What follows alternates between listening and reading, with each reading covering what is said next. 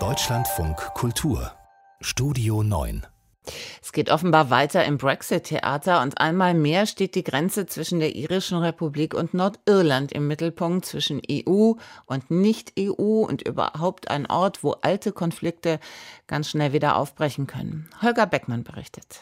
Für den britischen Premier Boris Johnson war es schon immer klar. There will not be checks on goods going from Northern Ireland es werde keine Grenzkontrollen für den Warenverkehr geben zwischen dem Vereinigten Königreich und dem britischen Nordirland. Und Johnson meinte damit auch nach dem Brexit nicht.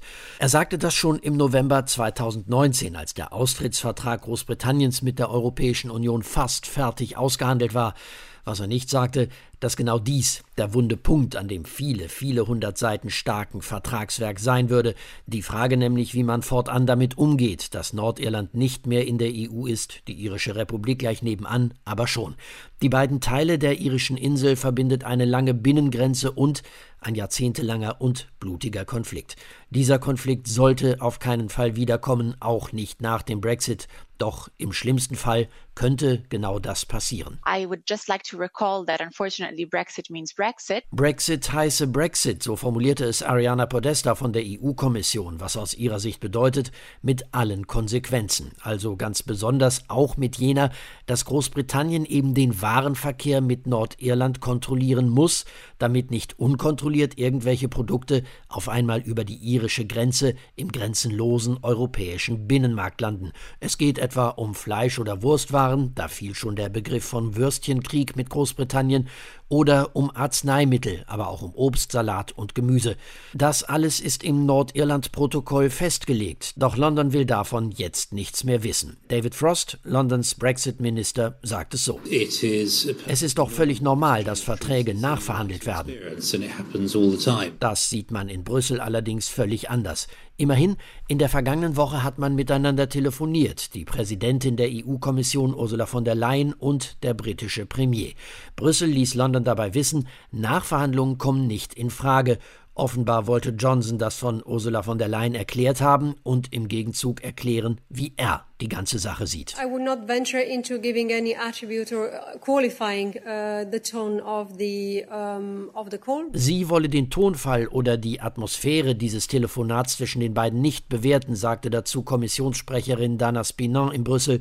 Klar sei allerdings, that we will continue to be creative and flexible within Uh, uh, dass die EU kreativ und flexibel bei der Umsetzung des Nordirland-Protokolls bleiben werde, aber Nachverhandlungen seien ausgeschlossen.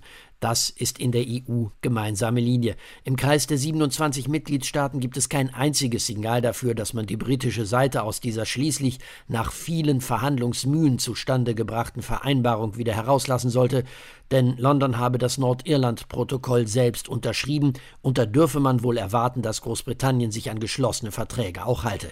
Aber offensichtlich will Johnson es wieder einmal auf eine Machtprobe mit Brüssel ankommen lassen. Für Großbritannien, sagt er, sei es nicht akzeptabel, den Warenverkehr zwischen Nordirland und dem großen Rest des Landes zu kontrollieren. Die Briten wollten das einfach nicht.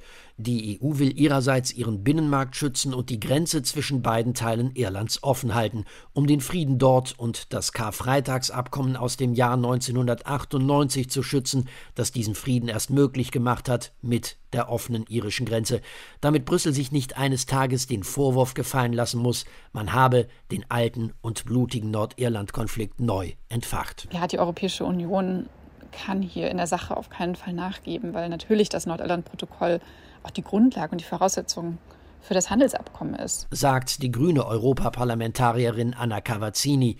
Völlig unklar ist allerdings, wie beide Seiten da zusammenkommen können. Das Gezänk um den Brexit geht also weiter, obwohl doch eigentlich spätestens seit Jahresanfang schon alles geregelt ist.